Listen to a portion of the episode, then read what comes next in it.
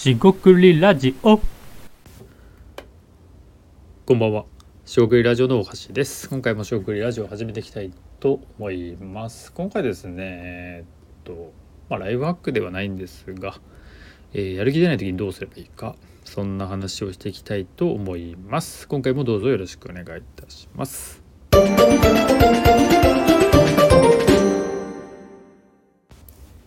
はい、四国ラジオ大橋です。今回ですね、やる気が出ないですね。えままあなんかやる気出ない時どうしたらいいかっていう、まあ、よくある話かと思うんですが、えー、それについて少し話していきたいと思います。まあ結論から言いますと、やる気出ない時はですね、ややってみましょうと、えー、ことになります。で、やる気っていうのはですね、その、何ですかね、学習する気がないとか、勉強する気がない人に対して、えー、やりなさいと。っても、えー、やらないわけですよ。で、ね、僕自身もそうですが、えー、やる気ない時どうするかっていうとまあ例えばその他のことですよね、まあ、遊んだり寝たりとかご飯食べたりとか、まあ、散歩するのもいいかもしれないですけど、えー、そういうのでですねやる気って出そうじゃないですかでもですあんまり出なくてそのやりたくないんだけどほんの少しだけやるっていうのが、まあ、一番いいんじゃないかなと思います。つまり、えー、なんかこう、まあ、仕事であれば、えー、なんだろうな、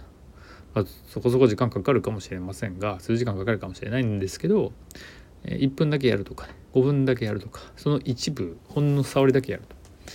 それが有効のような気がします。それをやるとですねそのやる気云々、まあ、やる前でのやる気云々と、えー、考えてたものですね。やるやる前に、えー、やる気がないからできないなとかね思っていたものが、まあ、嘘のように消える、えー、ことがあります。でそれがですね通用しない適応しない時って多分本当に疲れててえー、良くないのでそれは休んだ方がいいかなと思います、まあ、体調も悪くなくて別に、えー、なんだろうな、えー、気力はあるんだけどそこの部分だけやる気出ない時ってそういうものかなと思います。でやる気が出ない時にやってくださいっていうのは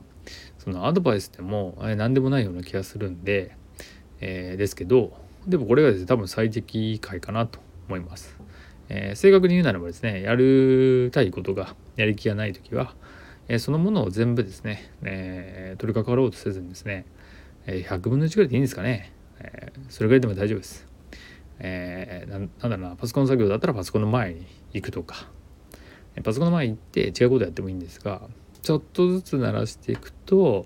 まあ、意外にですねできてしまうってことはあるかなと思います。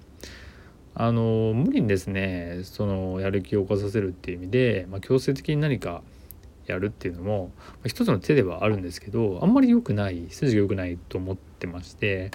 まあ、疲れますしストレスもかかりますと。でこのやる気をですね100分の1でもですねほんと分割してやるっていう方法に関してはまあ、自分をそんなに酷使してないですし、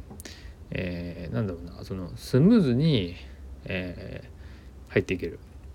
まあここでですねあのえっと視点ですよね。やる気があるからできるとかいうふうに思っているのが間違いでやっているとやる気が出るってことなんで。でやってるとですねそのやる気の話を忘れてしまうんですね。だからだからやりましょうと、えー、そういう意味でですねもっと正確に言えばやる気の話が消えるぐらいの気持ちで分割して最小限のことをやるとそうするとですね、えー、やれるっていうのはあるかなと思います。でこれが発生しやすいのっていうのはその締め切り効果とかですね、えー、なんかいつまでにやらなきゃいけないとかそういう何ですか、えー、緊急性とかですね、まあ、重要というのもちょっと違うんですが、えー、日付が決められてるものっていうのは意外に人は動いたりすると思うんですね。でその設定がないようなものえつまり自分で設定するっていう時にも強制力がなさですよね。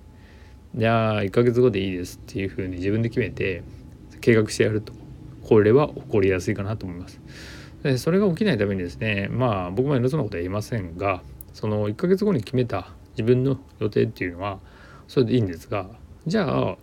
ね、いつまでにこれぐらいやるでその時にですねまさにさっきの、えー、100あれば1でいいので本を100ページあるなら1ページ読んでみるっていうことだけやってみるとあら不思議、えー、やる気の話が消えて、まあ、やっているのでやり続けようとするとそういうことになるかなと思います。え